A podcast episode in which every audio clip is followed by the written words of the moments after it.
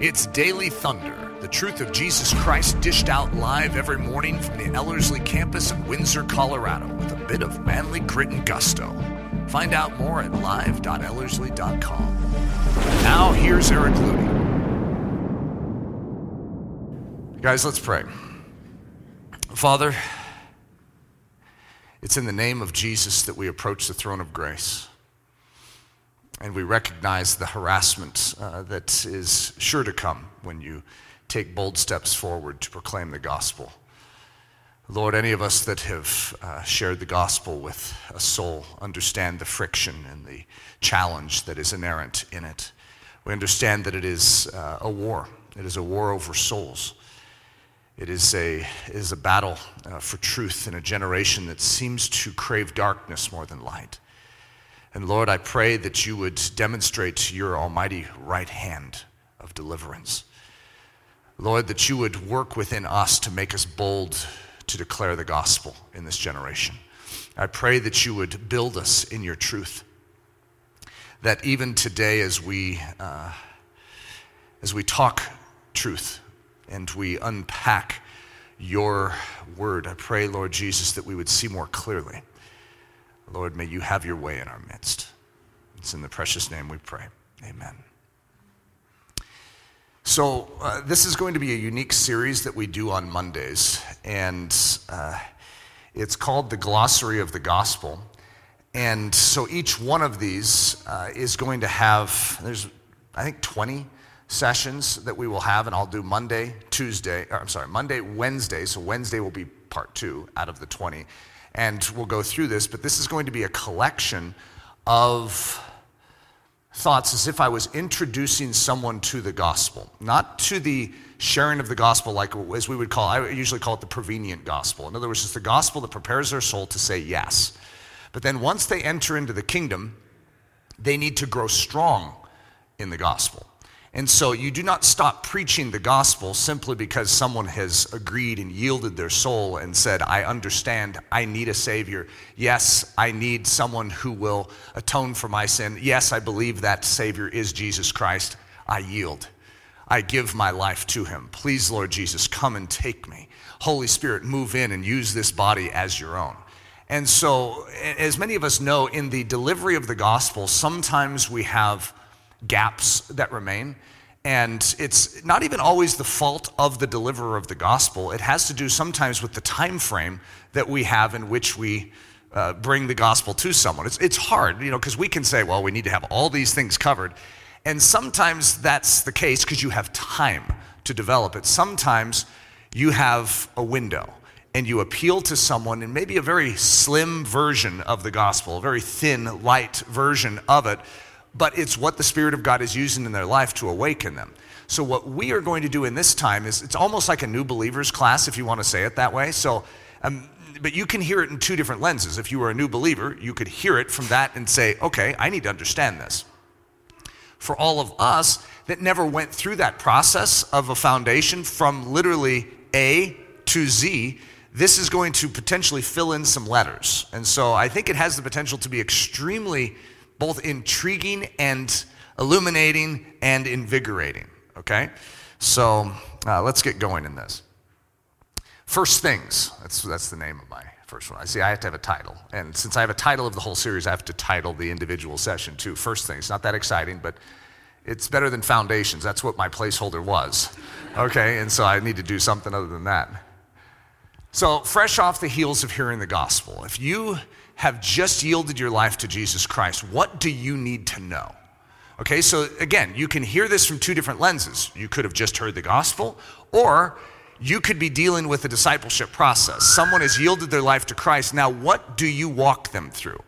And my first encouragement would be heed the Holy Spirit in that, because the Holy Spirit could do it in a different order that I'm going to describe it.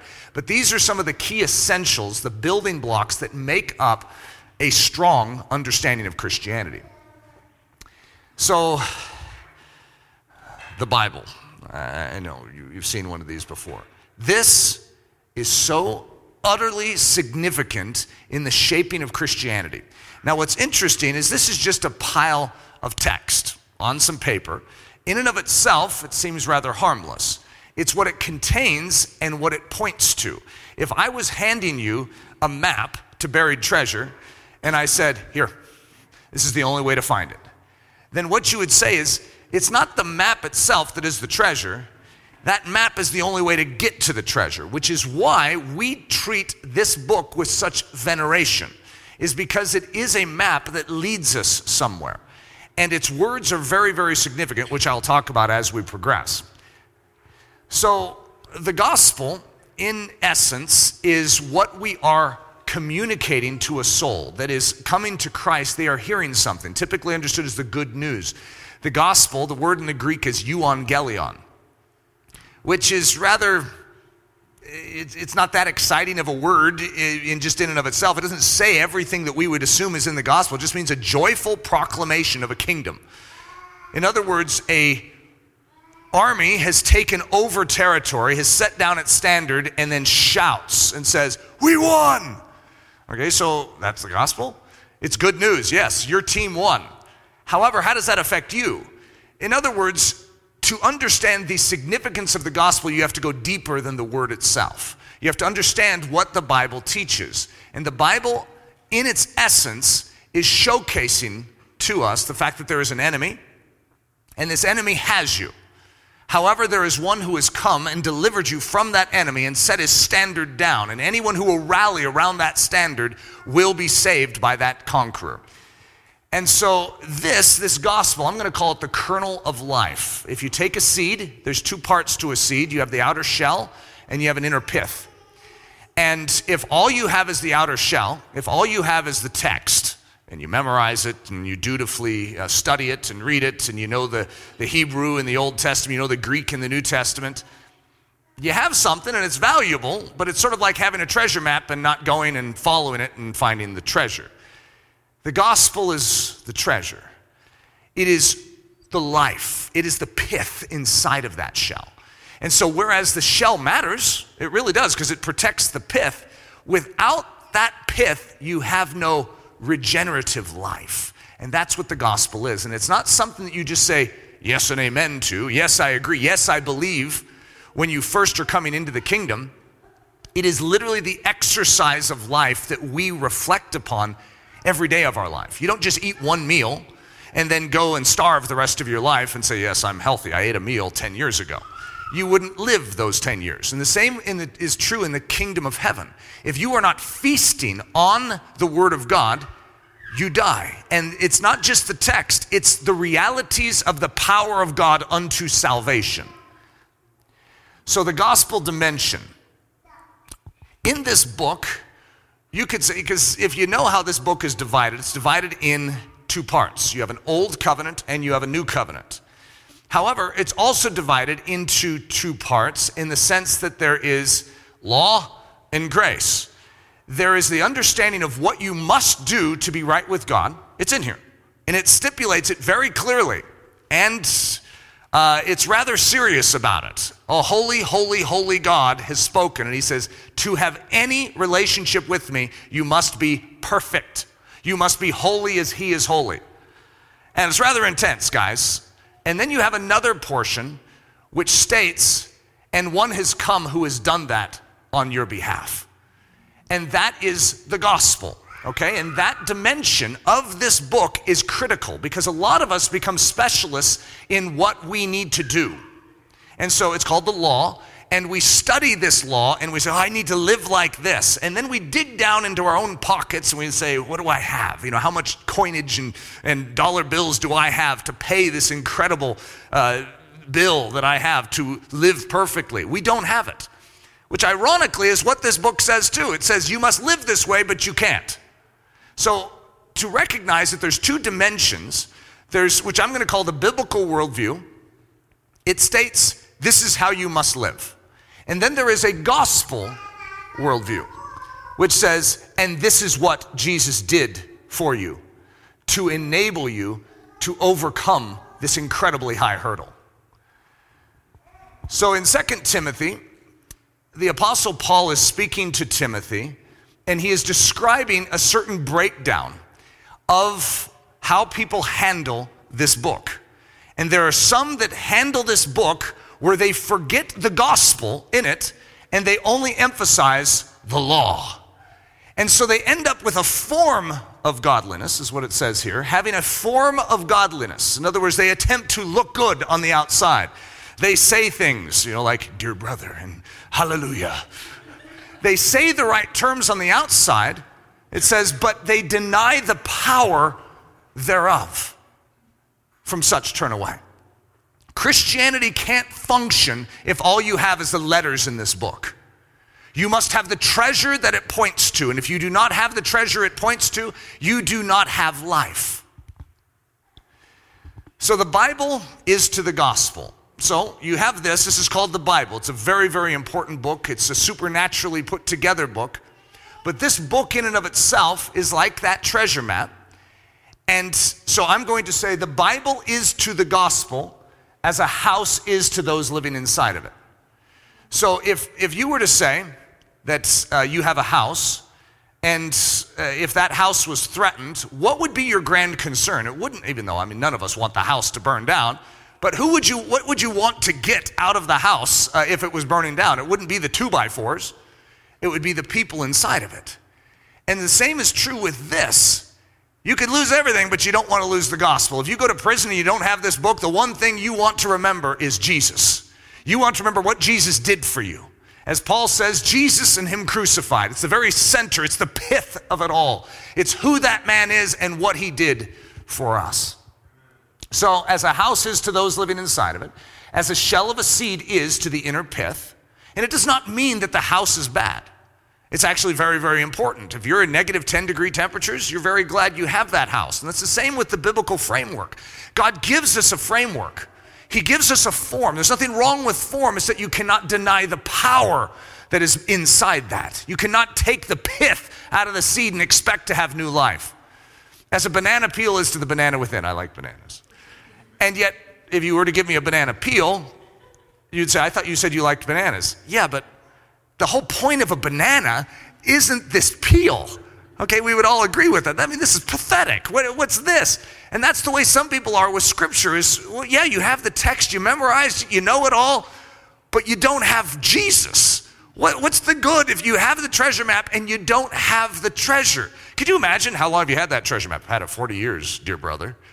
So do you have the treasure? Oh, no, I mean, why, why would I have the treasure? No one has the treasure. What? What's the good of a treasure map if you're not going to be a treasure hunter?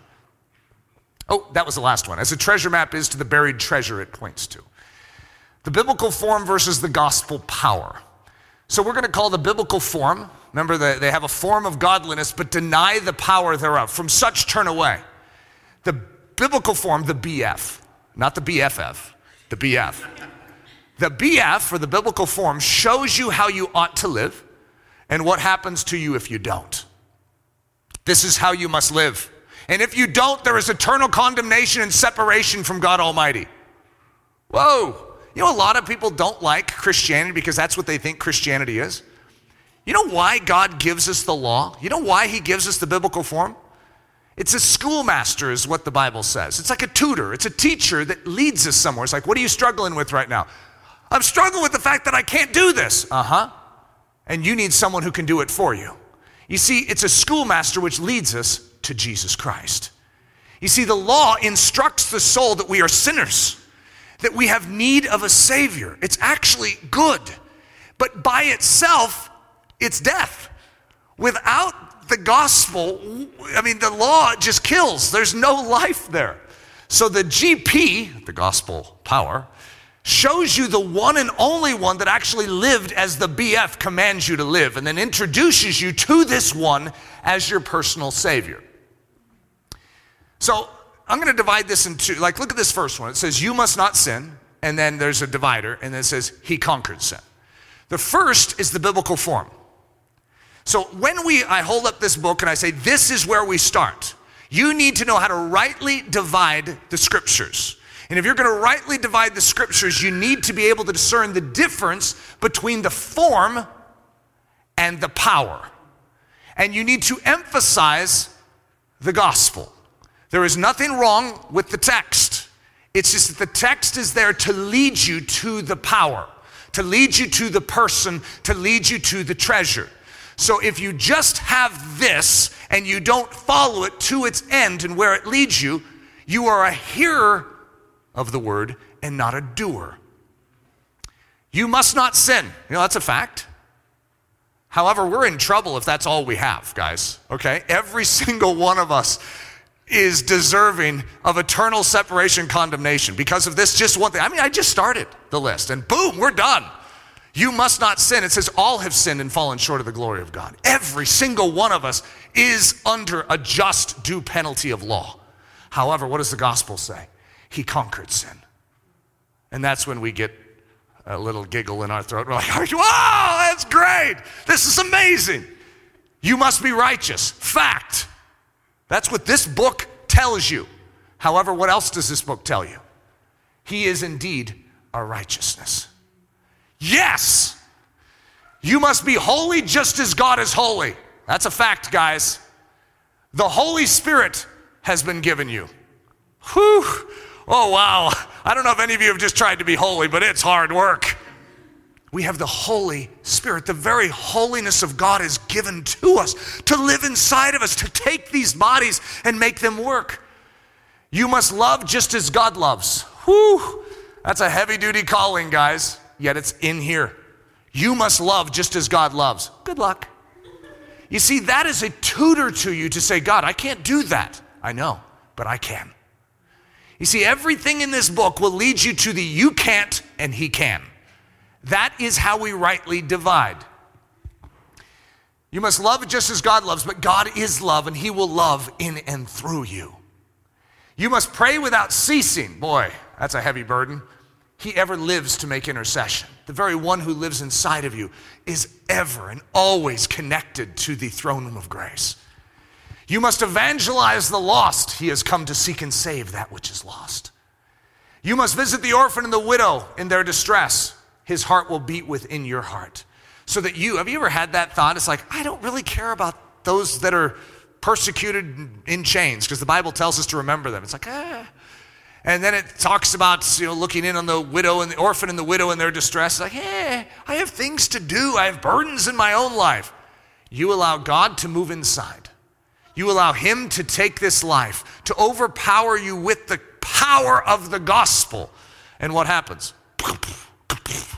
That's the sound of a heart beating, by the way, even though some of you are like, what is that? That's God's heart now beating within your heart. And suddenly you care about things you never cared about before. You care about the orphan.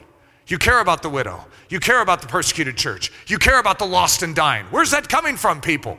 That's coming from God. You try and whip that heartbeat up yourself, you will never find it.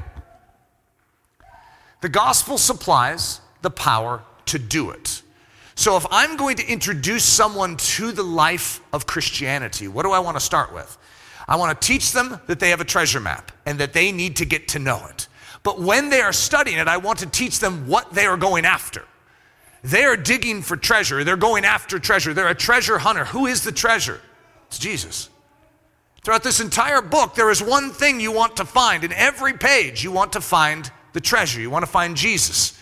But what you're also finding is, in essence, what the Bible calls the gospel. Not just the text, not just the form, not just the what you're supposed to do, but how you do it. You do it by grace. He gives you the power to live this life as a Christian. You can't live this life. It is too difficult for a human to do but he has lived it and he still lives it and he desires to live it in us. Woo! Gospel. Gospel realities. It's the power to do it. So, heeding the book.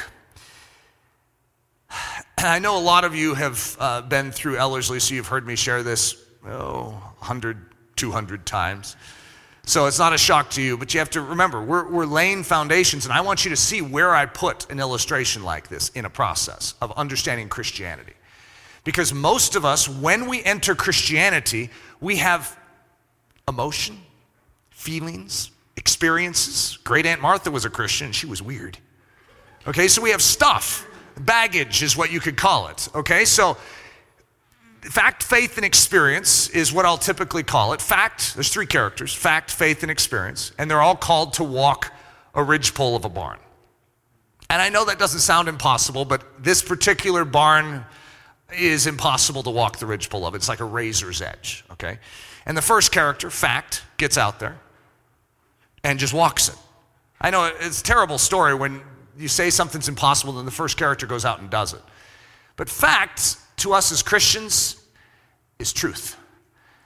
The difference between truth and fact is truth to us as Christians is a person. It's not just a collection of data. However, it's important sometimes for us to remember that truth and fact are related. And that's why we use the term fact, because it helps a reset in our mind to recognize that what God says in His Word is actually fact. It is concrete, it is able to be built upon like rock foundation. And this fact, this truth, is a person known as Jesus Christ. And he got up and pulled off the impossible. He did it. Whoa, that's impossible to do. And he just did it. Now, here's where a Christian comes in a Christian comes in as a second character faith. Faith, when the soul of a Christian gazes upon fact and watches fact walk and just follows fact. As fact walks, they walk. You know what happens? They gain balance and they walk the ridgepole. They pull off the impossible, and life would be easy and Christianity would be simple if that was all there was. But there is a little noise going on behind you with the third character, and his, his name is experience. There's a lot of other names you could give him. Emotion uh, is a classic one. How do you feel about it, says the culture, or says the devil? How do you feel? Well, I don't feel like that looks very safe to go in that direction. I don't want to look funny to the world. I mean, to walk in this direction, to follow Jesus, I mean, it leads into all sorts of things. The guy, Jesus, ended up on a cross, guys, hanging naked, a bloody pulp, dying. Okay, can you see why there'd be a little emotion that might hesitate and go, I'm not sure if I really want to go that direction? Here's the secret to Christianity you can't listen to experience, you can't listen to emotion and let it lead you. You have to be led by this. This book is our secret. And it's not just a book, it's a man. But it's not just a man, it's a God man. Jesus Christ is God Himself come to this earth to walk out an impossible life, and He says, Follow me. And when we fix our gaze on Him, we gain balance. Now, does God care about our experience and our emotions? He does. He just doesn't want us following them. You see, the secret to having your emotions and your experience gain balance and walk the impossible life is you have to ignore them. You can't let them be a lead instrument. You have to heed the facts. You have to heed the truth no matter what it says and no matter where it takes you. And if you do that, you will find that experience will gain balance, emotion will gain balance, and you will be able to pull off the impossible. Your experience will demonstrate to all this world around you there is a God in heaven.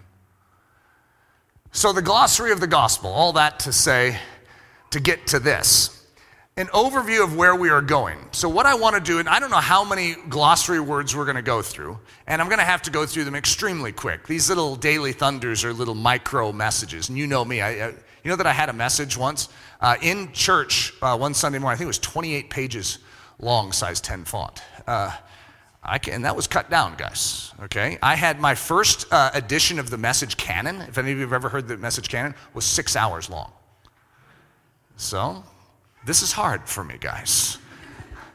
I am so passionate about the content here that to I feel like I'm skimming. At the same time, the goal is to introduce, not to dig deep necessarily. This is an introductory uh, concept, so I'm telling myself that. I'm not just telling you, I'm telling myself that. Eric, this is an introductory course. So if I'm going to introduce you to how Christianity functions, you've already noticed I've given some key things. I said, this book matters. Knowing what's in this book is huge getting familiar with this book. If you're talking to a basketball player, the coach is going to come in front of you with a basketball and says, You sleep with it, you eat with it, you walk around all day with it, you dribble it around, you get familiar with it. This needs to be your friend. You need to be more familiar with this than anything else in the world. We're not playing basketball, guys, we're playing Christianity. This is what we do, and this is how we get to the treasure. You see, this is our map. Our great aim in this life is to not just win a Bible quiz and to have this memorized. Believe me, I'm not against it. I don't mind you winning every Bible quiz out there. But I want you, if you know this truth, to live it. The devil isn't concerned about you memorizing this book from front to back if you don't live it. What he's concerned about is you living one sentence of this out in real life. But this book has a theme. And it is an overriding theme, it's an undergirding theme. Everything about this book centers around one person. His name is Jesus. And so, when you handle this book, if you want to rightly handle this book, you need to know what it is speaking about. It is speaking about what that one man, Jesus, and what that one man is going to do, technically, and what he's still going to do. In other words, this is about him. So, as Christians, our life needs to be about him. We call it the centrality of Jesus Christ. John Duns, uh, do you ever heard the term dunce, like a dunce cap? Mm-hmm. John Duns uh, was considered the smartest man. This is where the term dunce came from, back in the Middle Ages. Uh, and even for 400 years after his death, he was considered one of the top five intellects in all of world history. So, what happened? Poor guy. 400 years after his death, he was still considered brilliant. You know that he wore a pointy hat, which is sort of awkward, but he wore a pointy hat, but it was like a finger pointing upward. And it was declaring where all true knowledge and understanding comes from. He called it the primacy of Christ. He said, if you want to know how to properly use this mind, you build all intellect, all academic pursuit, and all understanding around Jesus Christ. Yep. And that's why, after the Enlightenment period, they began to stick all dunces, all of his followers, in the corner of the classroom with the dunce hat on and mocked him. So that's why I have a book called The Bold Return of the Dunces. Because I believe that all true knowledge, understanding, everything that matters comes from Him. So, key terms for the day. Boy. The Bible, God, which we're going to define as uh, three persons in one Father, Son, and Holy Spirit. Sin, the devil, temptation, conviction, and condemnation. Now, how in the world can I go through these blazing fast? the Bible, made up of 66 books, written by over 40 authors, like over 400 years, 1400 years. I mean, this is, this is a miracle book, it's supernatural.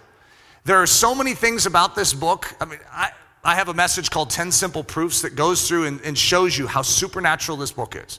It is not like Homer's Iliad, it is not like Aristotle's writings. This is unlike any book that has ever been compiled.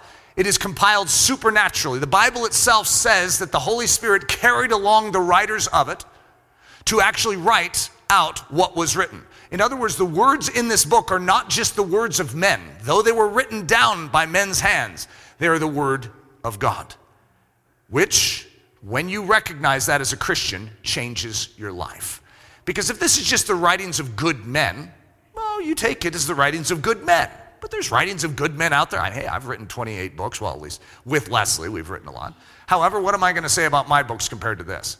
Don't read them if they're going to block the way to this. This is the book you want to know. This is the book you want to read. My books stink. This book is perfect. That's in contrast. I'm not actually saying my books stink. They could be pretty good. You might want to read one. However, this is the book of books. God. So in the very beginning, it said, says, let us create man in our image. It's like, what a strange statement. This, this name for God, Elohim, is plural. It's, it's really odd to even comprehend a God that is one and is plural. And that's called the Trinity. That's the way that we as Christians have described it. But what we see in this Bible is it breaks down three distinct personalities that function as one. They are one in what they do, however, they have three functions, three personalities. And so we have the Father, the Son, and the Holy Spirit. And the Father so loved the world that he gave his only begotten Son, that whosoever would believe in this Son would have life. Remember that power? Remember that boom that God brings about? Mm-hmm. When you believe in Jesus and the work that that one man did. Remember, this book is all about that Son. So the Father so loved that He gave us this, He gave us His Son, He gave us redemption, He gave us everything that we need for life, for salvation, for the eternal communion with Him. The Son gave us a gift of gifts. He says, It's better that I go to be with the Father. So he has died, he's been buried, he rose again on the third day, just as he promised. And then he ascends to be with the Father. It's like, Hey, no, no, don't go, don't go. He says, It's better because I'm going to give you something. I'm going to give you a helper. I'm going to give you the Holy Spirit. It's God. God, not on the outside of man, talking to us and teaching us as Jesus did, but now it's like Jesus moving inside. And when we as Christians open up the door of our life, God moves in. That's why Christians are called the body of Christ, because now this is his body. These are his hands for him to do with. What would God do with your hands if he controlled them? That's Christianity. What would God look at with these eyes if He was inside of you and He was controlling you? That's Christianity. What would God be thinking in this mind if He, if he was housed in this body and He was in control? That's Christianity. What would God be burdened for with this heart? Where would these feet go? Mm-hmm. You can say, What would these lips speak? It's Christianity. We are the body of Christ. We are no longer our own. We are bought with a price. Jesus has gained us. We are His reward. And that is fully realized by the Holy Spirit moving inside and living in here.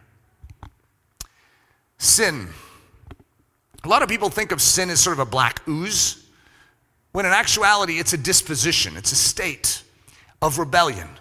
You see, there is like a throne in our life, and it is meant for God alone. It is a position of control and decision. And when we sit there, we are in sin when we step off of it and we yield it to Jesus Christ and bend our knee, we recognize what it means to be free from sin. You see, before Jesus, we couldn't get off that throne. We're like super glued down. You pick it up and it's still stuck to you. However, with the shed blood of Jesus, when we believe in him, it's like that super glue melts away and we are free to now yield to him our life. We are free from the control and the bondage of sin. You see, what comes out of us sitting in that throne are what are called sins. And so, sins, the word is hamarti. It's like an archery term. So, I'm shooting, I'm aiming at an arrow, and it misses. In fact, it goes straight up and lands on someone. You see, sin harms people. You're missing God's purpose for your life. God intended you to reveal Him, to showcase the life of Jesus, to have this body be controlled by Him. It's not. It's controlled by you, it's controlled by sin. As a result, it's revealing something completely other than God hamartia. You are committing sins. Why? Because of sin. So we need to step down as Christians. So when we enter into the kingdom of heaven, one of the first things that needs to happen is we need to feel the tap on our shoulders is step down. Yield your life, yield that throne. The devil. So, as the story goes, there was a character known as, we're guessing his name was, proper name was Lucifer, if we're putting all the pieces together uh, scripturally and that he was quite a mighty character. Many people have thought that maybe he was in charge of the worship in the kingdom of heaven, the worship of God Jehovah. And yet, something entered into this one known as the devil, known as Satan, known as Lucifer, known as the ruler of death, known as uh, the accuser of the brethren. He has all sorts of names throughout Scripture, but he rebels. It says he sinned, and he was cast out of the mountain of God. And He's up to no good. That is one thing we do know. He's an adversary, which is what Satan means. He's an adversary. He is opposite God. What God desires to do, he desires to contradict. God desires to bring good, God desires to bring love. This devil is a thief. He is one who has come to steal, kill, and to destroy. And so he is clearly revealed in this book. And he's also shown to us as one that is defeated at the cross. So, therefore, though he is more powerful than any of us in our natural state, he's not more powerful than Jesus. And so, when we enter into Jesus and believe him, we have authority and power over this devil. Temptation. It says in Scripture that God does not bring temptation. Temptation is what the devil will do and he will bring. And he's very good at it. He's been doing this for 6,000 years. But he will entice a certain dimension of who you are, known as your flesh or your natural man. And so as you come to Christ, you are putting off your first way of living and you're putting on a new creature, is what it's called, a new man. And yet, your old man, sort of like if you entered into a plane, you would be under the law of aerodynamics and you're flying, even though gravity is still pressing down. Similar in Christianity, that when you enter into Christ by faith, you're functioning under a higher law and you have protection. But on the outside of the windows of the plane, you hear a little tap that says, Hey, why don't you come for a jump? Why don't you experience gravity for a little bit again? You see, it's a constant pull downward. And as Christians, you are given the weapons to properly address temptation, to actually say no and to resist it. Whereas before Christ, you didn't have that same capacity. But now you do. However, as a Christian, we also have the ability, if we yield to temptation, we allow the devil in, and we find ourselves yielding to that gravitational downward pull, to repent and to apply the shed blood of Christ and receive forgiveness, and to immediately be established in a strong position again. Conviction. I'm going to tie these last two in together conviction and condemnation. Conviction and condemnation are two things that we will oftentimes deal with as Christians. But they're two very different things, and they come from two different, very source, two different, two very different sources. Conviction comes from God. This side of your life, when you're still breathing, from God you will receive conviction. From the devil, this side of life, while you're still breathing, you'll receive condemnation. And so you need to know how to divide those out. Conviction, it's like if you were walking towards the edge of a cliff and you had a fog bank in front of you. You don't know where you're walking. You don't realize that the way you're walking is going to lead to your death and your destruction. So imagine that God blows the fog bank away and you recognize that you've been wrong and you've wasted 10 years of your life walking in the wrong direction. How do you feel? Yeah, you're not so good. However, how do you feel? You don't feel good, but you're actually appreciative of the fact that someone loves you enough to convict you of the fact that you were headed in the wrong direction. Why? Because he loves you. You see, conviction always offers hope. God convicts because he wants to save. So if you ever feel conviction, which is very normal, you hang out in Christianity, there's going to be that sting in your soul where you recognize you're wrong. The best thing to do in that situation is to agree with it. Say, Thank you, Lord, because He is rescuing you from destruction, He's rescuing you from damage, from harm. There's another thing called condemnation. Condemnation says, You have no hope. Look at how you've been walking for the last 10 years. You think God wants someone like that in His kingdom? You might as well just keep. In fact, it wants to shove you off. That comes from the devil. The devil is always going to say, There's no hope. God won't forgive that. You've sinned too many times. He always wants to put the weight of burden to stick that sin that Christ has removed back on your shoulders. That isn't Christ. So, to discern this in your forward movement, to recognize the distinction between those is very, very important. God loves you too much to allow you to just go off and die. Satan wants you to go off and die. Okay, Satan is against God's agenda in your life, but God wants to save you. He wants to rescue. He doesn't just want to save you in a capital S sense from hell. He wants to save you from the misery of life that comes with living it wrong. He wants to save you from your selfishness. You know how selfishness will destroy a marriage and destroy a family? It just kills it. He wants to save you from that so you can have a, world class marriage, world class family. Why not? He wants to save you from you being the lead instrument in your life. So he will convict you, but it's because he loves you. So, as we're finishing up today, I want to remind you of something. And all through the glossary of the gospel, I'm always going to have this reminder. As you pursue Christ, you need to recognize the necessity of the Holy Spirit. And I want to press that over and over and over and over again. As a new believer, when you come to Christ, you need to recognize that there is an action step that is taken. It's like you're connected with a pipeline to the heavenlies the moment you believe in Jesus. But then there's a gate valve that you need to open. You need to receive the life of God inside of you. So Jesus says, Hey, ask the Father. Ask the Father for the Holy Spirit. He'll give it. Guaranteed. Because you are in Christ, you are now privileged to ask the Father in the name of Jesus for that life, for that power, for that very presence of God to live inside of you. Uh, don't delay, guys. It's the necessity. If you want to live this out, it's not just head knowledge, it's the life of God in you. So every day I'm going to give a key exercise. Now, this one isn't really an exercise, it's more of a preparatory idea for exercising. But daily devotional practice. You see, a lot of Christians have messed up in the fact that they think that studying their Bible, reading their Bible, praying is what makes them a Christian. No. Uh, it is part of what strengthens them in their Christianity. And that's why devotional exercise is important. But a lot of people, a lot of us have a tendency to say, God, I'm good with you, right? Because I had my prayer time. No, I'm good with God because I'm in Christ. And so that's where I want to abide and I want to remain. However, if I truly love Christ, I want to grow closer to Him. It's sort of like being married. Say, okay, we're married, right? All right. And then God says, you might want to talk to her. It's like, why do I need to do that? I'm married. I have a certificate right here.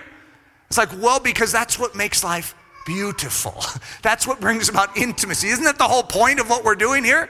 And so in Christ, we are now invited in, but we need to begin to exercise this relationship. And so with every day of this, I'm going to go through and give devotional practice that actually is an exercise of soul, which brings about intimacy and closeness with the creator of the heavens and the earth.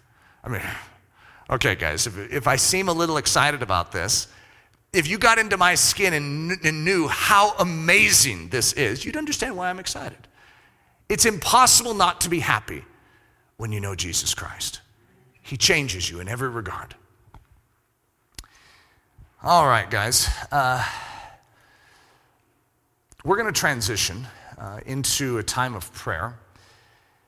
And there's something specific I would like to pray for and that is a continuation of what took place this weekend. And I would like those of you that were at the weekend to be praying that even this week, this would continue in your lives when you go home and in our church here.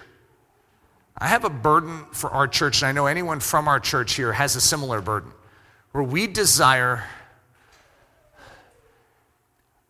a fire to not just be like flickering, because we have that. We're, we're an amazing church. There's just no doubt about it. We're just extraordinary church.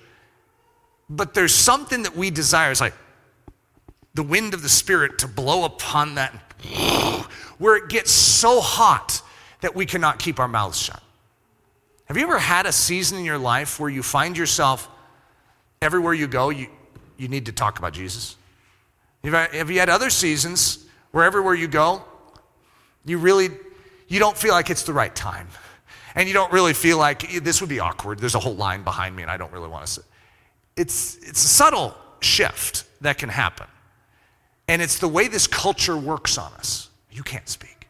Don't speak. That, that isn't appreciated. People don't want to hear. That would be offensive to them. However, when that fire is burning, you remember what matters more. You remember that though the culture isn't asking for it, they need it. And for us in here, I want us to have that flame stirred and blown upon. So that's one key thing I want to pray for. Uh, I'd love for us to be praying for this new beginning. Whenever you have a new beginning, like for instance, all of this last week, Leslie has a foot injury. Leslie had a terrible head cold. Uh, she, uh, Dub, uh, had a migraine last night, threw up twice this morning, we were all going to be here this morning. This is a huge thing for us as a family. And Leslie had a migraine last night. Uh, and so Dub has a migraine, then she has a migraine. So Leslie has a foot injury, a head cold, and a migraine. Okay, so you can see the battle in this. And I have a hunch if my home is experiencing that, that there could be some others that relate to that. In other words, I would like to stand for our body that there would be protection as we pursue whatever we would call this. It's a deeper oomph, a greater power, a greater strength, a greater growl. Okay, I think you guys know what I mean. A stronger fire where the fire is burning. And we cannot keep our mouths shut. How could I keep my mouth shut? We have the gospel of Jesus Christ. That person doesn't. When you've been changed by this gospel, when you see the beauty of it, it ravishes your soul and you want to share it. We do that with movies all the time. People will talk about the Avengers movie. So, have you seen it? Oh, it's just so good. It's like, come on. Come on, have you seen Jesus? Yeah, but Jesus isn't cool like the Avengers movie. You see? And so we end up keeping our mouths shut. We can't do that.